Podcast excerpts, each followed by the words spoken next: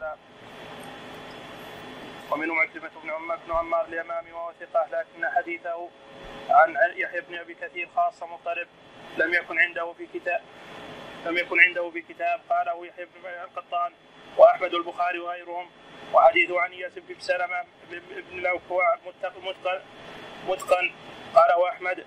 وقال في رواية حرب وفي غير يحيى ثبت وقد انكر وقد أنكر عليه حديثه حديثه عن يحيى بن أبي سلمة عن عائشة في استفتاح النبي صلى الله عليه وسلم الصلاة بالليل وقد خرجه مسلم في صحيحه وخرجه الترمذي في في الدعاء وذكرنا هناك كلام الأئمة في الألفاظ بالفاظهم في رواية عكرمه عن يحيى وأنكر وأنكر عليه أيضا حديثه بهذا الإسناد لا يقبل الله صلاة بغير طهور. وقد ذكرناه في في أول الكتاب وقال أحمد في رواية ابن عبد الله وهو مضطرب عن غير إياس بن سلمة وكأن حديثه عن إياس بن سلمة صالح ومنهم سماك حدث المؤلف رحمه الله تعالى عن ومنهم سماك حدث المؤلف رحمه الله تعالى عن عكرمة بن عمار. وهو ثقة. قد احتج به مسلم رحمه الله تعالى. خرج له أهل السنن. صح له الترمذي وغيره. ولكن روى عكرمة عن يحيى بن أبي كثير الطرف. ولم يتقن خبره من ثم أنكر الإمام أحمد وأبو حاتم وجماعة من الحفاظ أحاديث عكرمه عن يحيى بن أبي كثير. وقد أورد له الإمام مسلم رحمه تعالى حديثا عن يحيى عن أبي سلمة عن عائشة في قيام الليل. اللهم رب جبريل وميكائيل إلى آخره. وهذا اورد رب جبريل وميكائيل إلى آخره. وهذا أورده مسلم في الأصول فاستشكل. وهذا أورده مسلم في الأصول فاستشكل. فذهب طائفه من العلماء أن الخبر ضعيف لا يحتج به. منهم الإمام أبو حاتم رحمه الله فيما نقله عنه ابنه في العلل. وعله بعكرمه لأنه يضطرب في يحيى. ومنهم من قال لعل مسلما قد تتبع أحاديث عكرمه عن يحيى. فتبين له أن هذا الخبر من صحيح ما روى عن يحيى. خاصة أن مسلما قد عرض كتابه على جمع الأئمة فوافقوه عليه. فلعل هذا من فوافقوه عليه. فلعل هذا من هذا. وهذا من باب التماس المخرج. وأما مسألة التتبع فهو كثير في كلام الأئمة. يتبعون من حديث الراوي ما علم ما علم انه قد ضبط واتقن كما صنع البخاري رحمه الله تعالى في أحاديث إسماعيل بن أبي ويس. بن ويس هذا في كلام. حتى إن النسائي رحمه الله قال عنه بانه وضاع وطعن في جماعة من الائمه البخاري رحمه الله تعالى اللسان الصحيح. انه التقى باسماعيل بن أبي ويس وقال اعرض علي أصولك. وأعلم لي على ما سمعت. فأعلم له على احاديث فابتغى منها البخاري وترك البقية. على احاديث فابتغى منها البخاري وترك البقية. وهذه الحكاية اسنادها صحيح إلى الإمام البخاري. هذا دليل على إن الائمه ينتقون من احاديث الراوي. فيقبلون من حديث ما علم ما علم قد ضبط واتقن يتركون ما عدا ذلك. فلعل مسلما من هذا. انتقى من حديث عكرمه عن يحيى ما ضبطه واتقنه ومن ذلك ورد المؤلف حديث أيضا عكرمه عن يحيى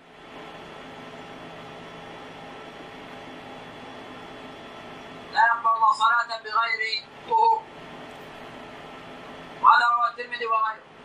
ولكن هذا الحديث موجود في مسلم من غير رواية عكرمة عن يحيى لكن هذا الحديث موجود في مسلم من غير رواية عكرمة عن يحيى لكن هذا الحديث موجود في مسلم من غير رواية عكرمة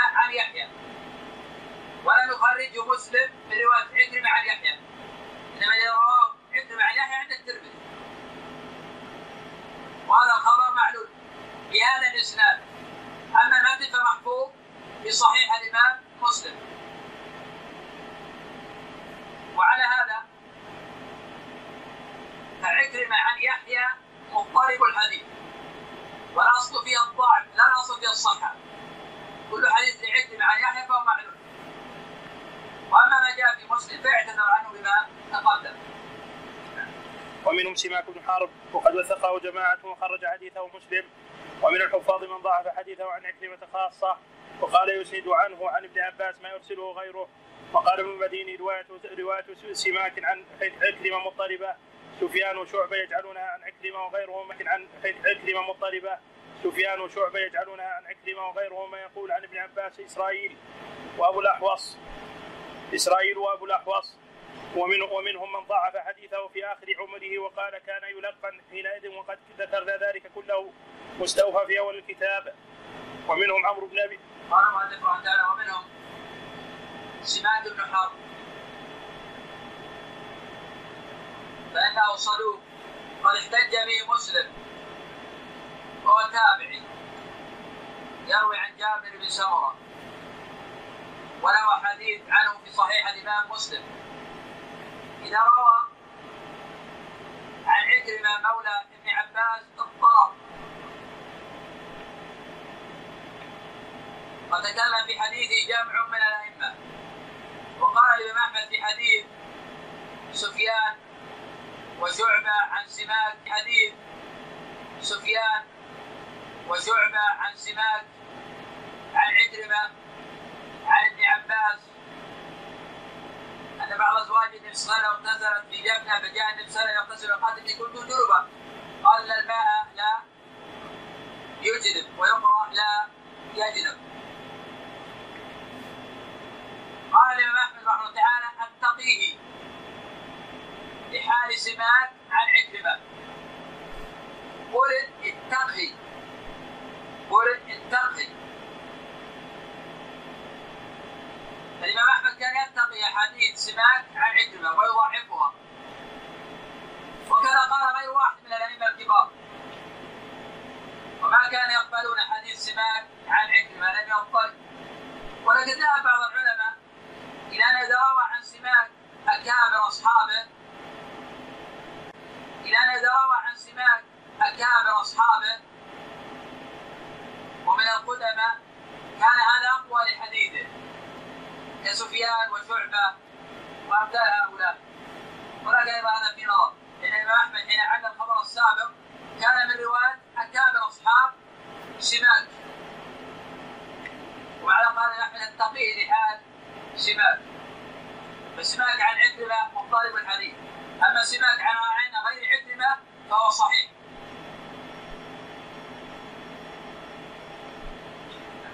ومنهم عمرو بن أبي عمرو المدني مولى المطلب بن حنطب وهو ثقة متفق, متفق على تخريج حديثه مع أنه تكلم فيه تكلم فيه ابن معين وقال روى عنه مالك وكان يستضعفه وقال البخاري هو صدوق لكن روى عن عكرمة مناكير ولم يذكر شيء في شيء منها ولم يذكر في شيء منها أنه سمع عكرمة.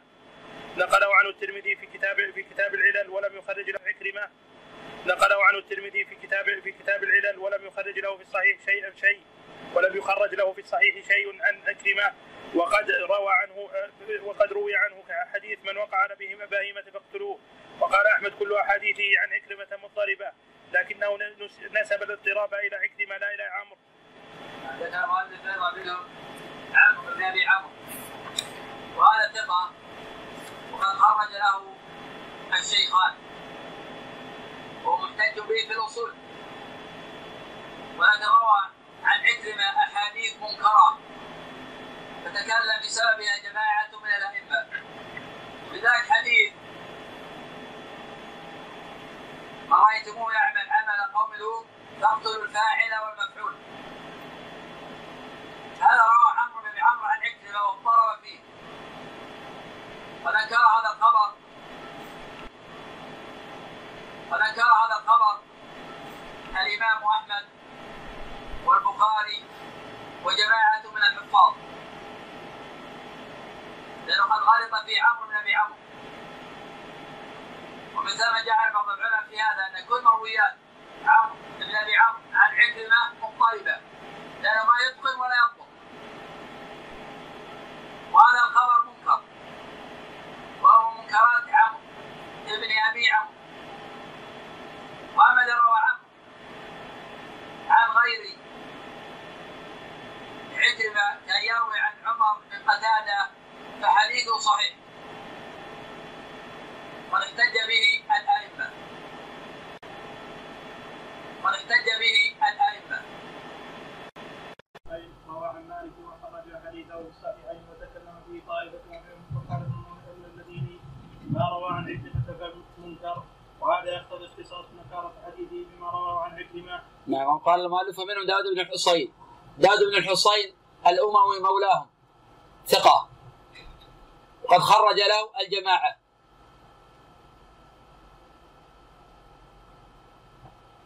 وثقة في كل الرجال.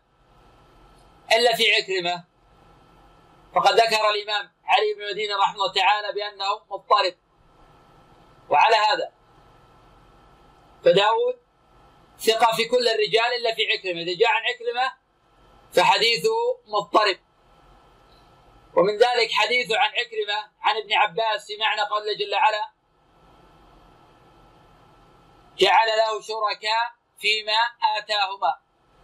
وهذا خبر عن ابن عباس معلول معلول. لأنه من رواية داود بن الحصين عن عكرمة عن ابن عباس. وداود عن عكرمة مضطرب. وعلى هذا يكون هذا الخبر ضعيفا.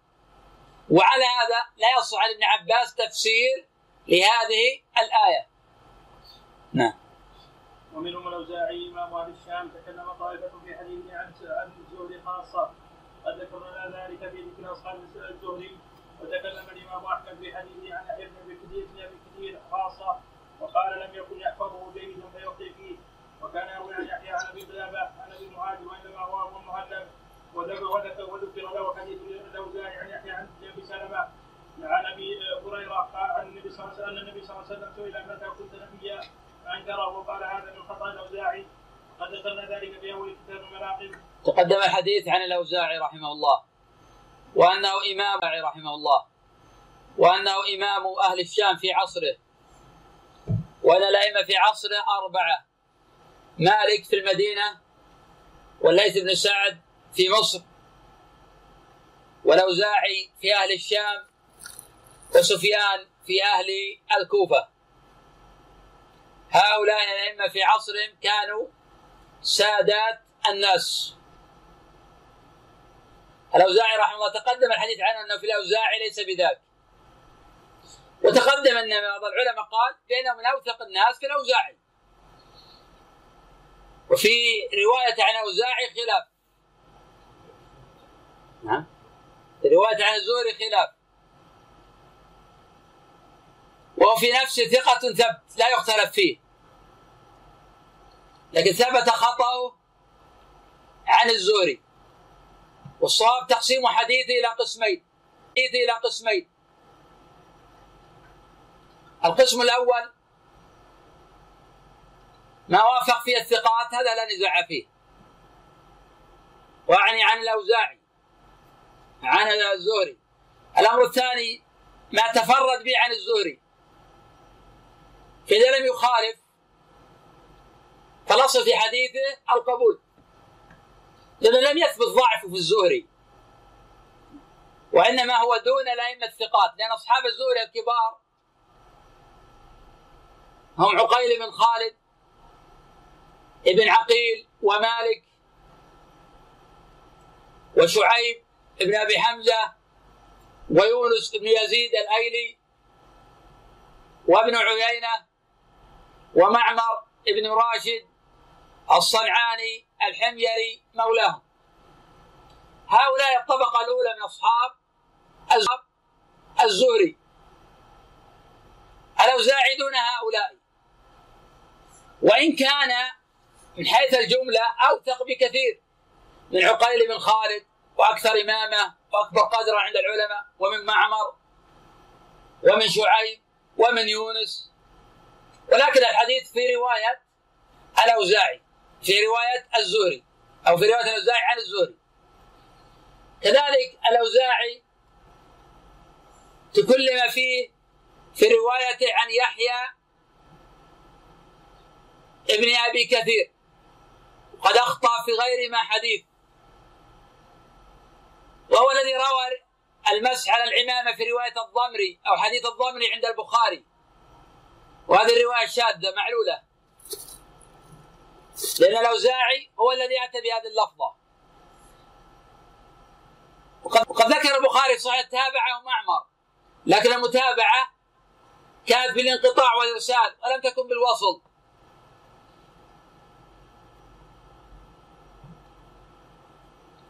ومن أحاديث الأوزاع عن يحيى بن كثير عن أبي سلمة عن أبي هريرة أنه قيل للنبي صلى الله عليه وسلم متى كنت نبيا؟ قال كنت نبيا وآدم في طينته. وهذا روى الترمذي وصححه ولكن هذا الخبر معلول. وقد أعله الإمام أحمد رحمه الله تعالى. وقال أحمد بن حنبل أخطأ فيها الأوزاعي. وكذلك قال غير واحد من الحفاظ بأن هذا الخبر خطأ وأن الأوزاعي غلط فيه على يحيى يحيى ابن أبي كثير وعلى هذا الأوزاعي ثقة في كل الرجال ويجب التثبت من حديثه في الزهري وأما حديثه عن يحيى بن أبي كثير فهو أضعف من روايته عن الزهري. نعم. قال مهنا سألت أحمد عن أحمد عن حديث الاوزاعي عن حديث ابي كثير؟ قال أحمد كانت كتاب الاوزاعي عن يحيى بن ابي كثير قد ضاع منه وكان يحد عن يحيى بن ابي كثير قطاع.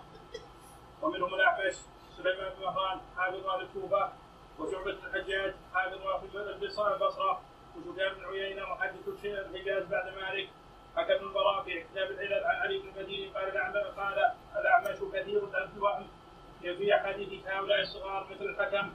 وسلم بن كهيل وحبيب بن أبي ثابت وأبي وأبي إسحاق وما أشبههم. وقال ابن المديني الأعمش يضطرب في حديث أبي إسحاق. قال يعقوب بن شيبة عن علي بن المديني حديث الأعمش عن الاعمش بن شيبة عن علي بن المديني حديث الأعمش عن الأعمش عن عن الصغار كأبي إسحاق وحبيب وحبيب وسلمة. ما ما تصل الصغار. يقول الأعمش عن الصغار ثم يقول كأبي إسحاق السبيعي. وأبو إسحاق السبيعي قد ولد سنة اثنتين وثلاثين والأعمش قد ولد سنة ستين. ومع ذلك المؤلف يقول الأعمش يخطئ في روايته عن الصغار كالحكم بن عتيبة كابي اسحاق السبيعي وكمثل هؤلاء. نعم. صغار شيوخ نعم. المقصود بذلك صغار شيوخه. لأن كل محدث ومكثر له كبار من شيوخه وله صغار من شيوخه وله ما بين ذلك. ولا علاقة له بالضبط والحفظ يعني بحفظ شيخه في الجملة. فأحيانا يكون شيخه من أوثق الناس ومن أئمة الدنيا لكن يكون هذا عنه غير ضابط. وأحيانا يكون هذا الشيخ من أئمة الدنيا ولكن إذا روى عن فلان روى عن فلان لم يكن ضابطا. إذا قيل فلان من صغار روى عن فلان وهو من صغار شيوخه المقصود بالمشيخة وتأخر الرواية أو غير ذلك من الأسباب. من كبار شيوخ الأعمش من هم؟ نعم. أبو وائل. نعم من كبار شيوخ الأعمش هو أبو وائل. كذلك إبراهيم كذلك جماعة من هؤلاء. نعم. عن ابن المديني عن يحيى بن سعيد قال كان سفيان الثوري يحفظ عن الصغار والكبار يعني أن الأعمش ليس كذلك. نعم. يقول هنا سفيان يحمل على الصغار والكبار كما قيل أيضا في أبي خيثمة زهير بن معاوية ثقة ثبت الإمام الكبير. اللي كان يضرب به المثل في الحفظ. حتى قيل عن حفظ ابنه أحفظ من عشرين من مثل شعبة. ذكر غير واحد من الحديث أنه روى عن أبي أنه روى عن أبي إسحاق السبيعي بآخره. ومع ذلك احتج به الشيخان في روايته عن أبي إسحاق في الأصول ليست المتابعات. احتج به الشيخان في روايته عن ابي اسحاق في الأصول ليس في المتابعات. وعلى هذا نحمل رواية من تكلم فيه في أبي إسحاق. أنه ليس من الطبقة الأولى في أبي إسحاق السبيعي لكنه ليس بضعيف أيضا. وأبو خيثمة ثقة في كل الرجال. أبو خيثمة ثقة في كل الرجال. ما الفرق بين أبي خيثمة زهير بن حرب وأبي خيثمة زهير بن معاوية. فرق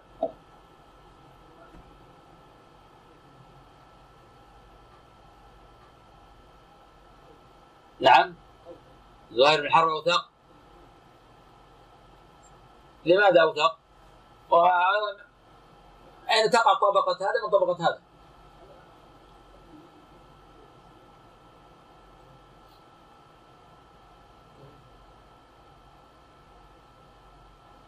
هذا شيء في شيء أحد عنده شيء آخر؟ ما الفرق بين زهير بن حرب وزهير بن معاوية؟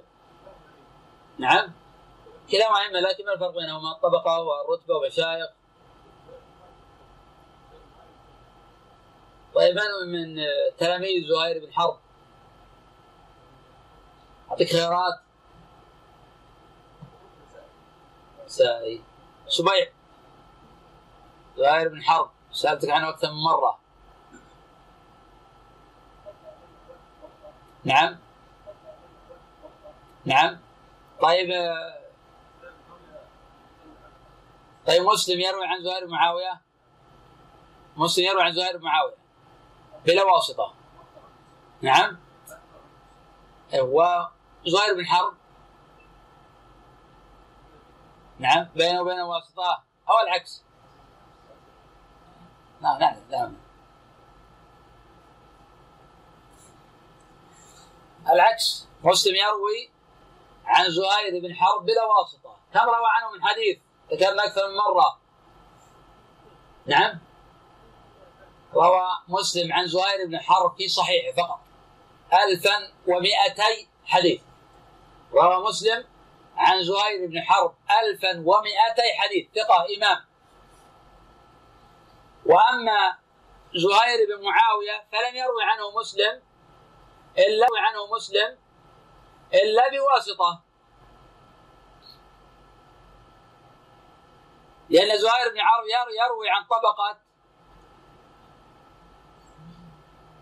التابعين لأن أبا إسحاق السبيعي تابعي لأنه قد سمع من البراء بن عازب. فثبت بذلك أنه تابع سمع من غيره أيضا من الصحابة.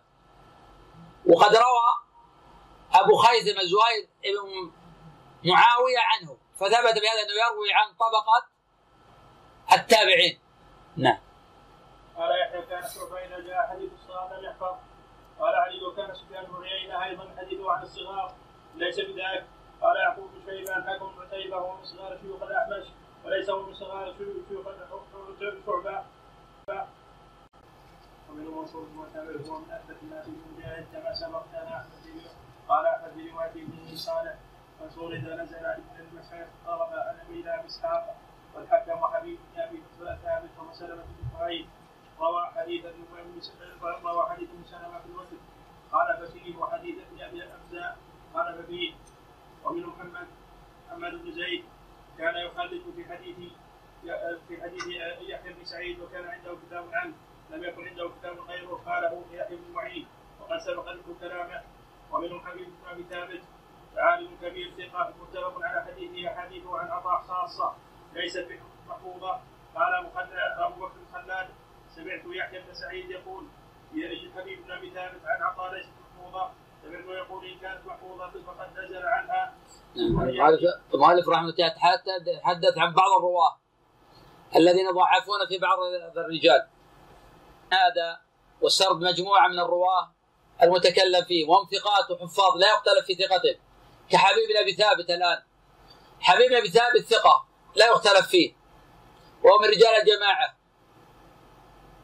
ولكنه روى عن عطاء أحاديث منكرة. وروى عن عروة ما لم يسمع منه. قد جزم غير واحد من الحفاظ بأن حبيب بن أبي ثابت لم يسمع من عروة شيئا أبدا. وأن حديث حبيب أبي ثابت عن عروة عن عائشة كان رسول الله صلى الله عليه وسلم يقبل المرأة من نسائه ثم يخرج إلى الصلاة ولا يتوضأ هذا خبر ضعيف. فإن حبيب بن أبي ثابت لم يسمع هذا الخبر من عروة. قال بعض العلماء هو ابن الزبير والرواية وردت بأنه مزني معلولة. والصواب أن الرواية المحفوظة هو عروة ابن الزبير ليس هو عروة المزني. وأن حبيبا لم يسمع من عروة شيئا. روى عنه حديثين أو ثلاثة كلها معلولة. وهذا الخبر ذكرناه هو أحدها. كذلك عروة حبيب لم يسمع من أو سمع من عطاء ولكنه أحد بأحاديث منكرة قد قال بعض العلماء أن هذا المنكر لعله لم يسمعها منه. وإن سمع منه فقد نزل فيها. يعني ليس هذا من الصحيح حديثه من الروايات المتقنة والثابتة. ومن هذا داود بن الحصين عن عكرمة داود بن الحصين قاله الإمام علي بن المديني رحمه الله. ومن ذلك معمر بن راشد الصنعاني الحميري مولاهم. ثقة ثبت. من أكابر أصحاب الزهري. قد احتج به الجماعة. إذا روى عن أهل العراق أتى بالعجائب. وخلط. كثير من الناس ما يتفطن لهذا. عبد الرزاق عن معمر عن ثابت البناني عن أنس. أن النبي صلى الله عليه وسلم كان طعام قال أكل طعامكم الأبرار. وصلت عليكم الملائكة. أفطر عندكم الصائمون؟ وأكل طعامكم الأبرار؟ وصلت عليكم الملائكة. يكاد يتفق المتأخرون على تصحيحه. ويكاد يتفق المتقدمون على تضعيفه. وذلك أن المتأخرين لا يراعون هذه العلل. ومثل هذه المسائل. لأن معمرا قد رواه عن عراقي. وخاصة مرويات معمر عن أهل البصرة. وثابت البناني بصري. كذلك لو روى معمر عن عراقي أو حدث بالعراق فهو يغلط كثيرا. كذلك حديث عبد الرزاق عن معمر عن أيوب عن أنس في حديث احلقوه كله أو دعوه كله. في الصبي الذي حلق بعض رأسه. قال النبي صلى الله عليه وسلم احلقوه كله أو دعوه كله هذا خبر معلول. لأنه من رواية معمر عن أيوب. وأيوب عراقي. وأيوب عراقي. ومعمر عن أهل العراق في كلام. قد ضعف حديث عن أهل العراق. علي بن المديني ويحيى بن معين وطائف لكن حدث عنه في العراق فخلط ورفع ما لم يكن قد يرفعه في اليمن. فمن ذلك ما رواه معمر عن الزهري عن سالم عن ابن عمر في حديث غيلان وأن له عشر نسوة فأمر السنة يمسك أربعا ويطلق وأن يفارق ستا حدث به معمر في العراق فوصل قال معمر عن الزهري عن سالم عن ابن عمر. لما ذهب إلى اليمن جلس يحدث به عن الزهري عن سالم عن النبي صلى الله عليه وسلم. يقول الإمام أحمد رحمه الله حديثه باليمن هو الصحيح وحديثه بالعراق غلط. وكذا قال الإمام أبو حاتم رحمه الله حديثه باليمن هو الصواب وحديثه بالعراق غلط. وإن كان جامدا وإن كان مائعا. هذا التفصيل من أخطاء معمر عن الزهري. الصواب أنه لا تفصيل في ذلك. إنما قال الإنسان قوه ما حولها ولم يذكر هذا التفصيل. إن كان جامدا فالقوة ما حوله. إن كان مائعا فلا تقربوه. هذه اللفظة غلط. وهي من أخطاء معمر عن الزهري. ومن ذلك ما جاء في صحيح الإمام مسلم معمر عن الزهري. في حديث محمود بن الربيع عن عبادة بن الصامت أن النبي صلى الله عليه وسلم قال لا صلاة لمن لم يقرأ بفاتحة كتاب فصاعدة لفظة فصاعدة شاذة. لفظة فصاعدة شاذة. والمحفوظ ما جاء في الصحيحين من طرق عن الزهري عن محمد بن ربيع عن عبادة بن الصامت أن النبي صلى الله عليه وسلم قال لا صلاة لمن لم يقرأ بفاتحة الكتاب. أما زيادة فصاعدة فغلط وشاذة. ترك المستحب ولم يرتكب حراما لكن لا قبلنا هذه الرواية فلا صلاة له. لو قبلنا هذه الرواية فلا صلاة له. لأنه قال لا صلاة لمن لم يقرأ بفاتحة فصاعدة. ولكن هذه الرواية شاذة. لأن الحديث مروي في الصحيح من طرق. ومثل هذا كثير في مرويات طائفة من الناس كما تقدم حديث عن سماك بن حرب تقدم الحديث عن اسماعيل بن عياش تقدم الحديث عن الجريري تقدم الحديث عن عطاء بن السائب تقدم الحديث عن الليث بن ابي سليم نعم وكان حديث حديث عن أيضا قال احمد وحده ومنكر له عنه حديثان احدهما أن النبي صلى الله عليه وسلم كان يقبل ثم يصلي ولا يتوضأ.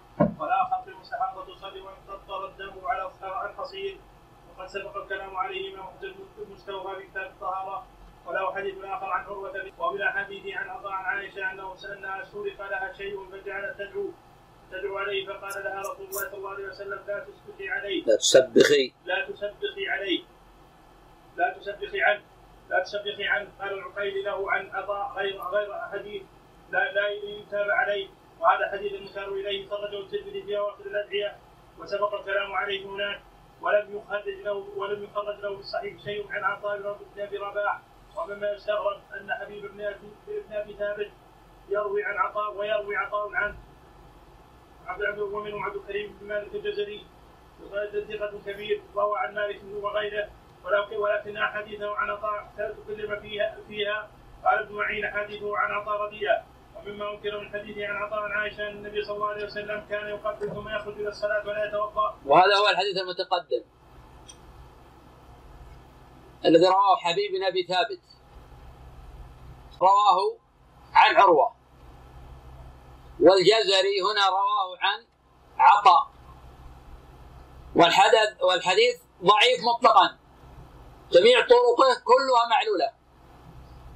وليس له طريق ثابت.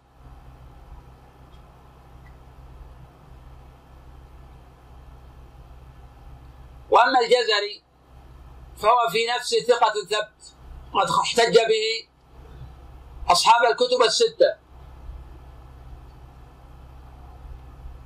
ولكن قد يتفرد عن بعض شيوخه بأشياء تنكر عليه كما تفرد عن عطاء عن ابن عباس عن النبي صلى الله عليه وسلم في حديث يكون في آخر الزمان أقوام يخضبون بالسواد.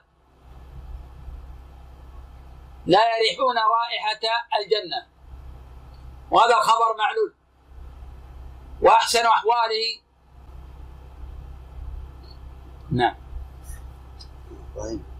وحديث عن عطاء جابر كنا ناكل لحوم لحوم الخيل على عهد رسول الله صلى الله عليه وسلم. ومنهم معمر بن راشد. وضعف حديثه عن ثابت خاصة.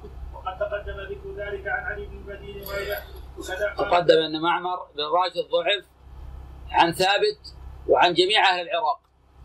وهذا نص عليه غير واحد من الحفاظ. نعم.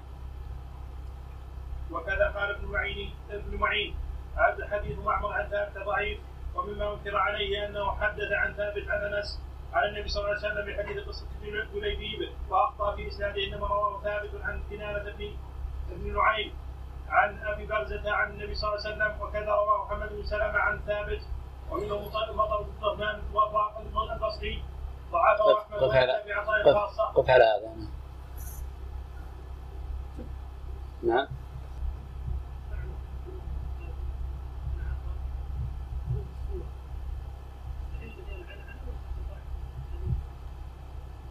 الحديث هذا ثابت على الصحيح. أما عن عن الأعمش لا تؤثر. كررت الكلام مرارا عن عادة الثقات غير مؤثرة إنما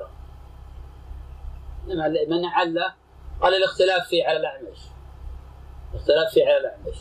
لأن شعبة هو الذي رفع وسفيان هو الذي رواه بغير رواية شعبة. آه، أبو داود رحمه الله تعالى يقول إذا اختلف سفيان وشعبة فالقول قول سفيان. وقال أبو داود اختلف سفيان وشعبة في خمسين حديثا. القول فيها قول سفيان. كذلك الإمام أحمد رحمه الله تعالى يقول إذا اختلف شعبة وسفيان فالقول قول آه، سفيان. هذا موضع في من قدم شعبة لمعنى آخر لأن الإمام أحمد صح هذا الخبر. على صحته.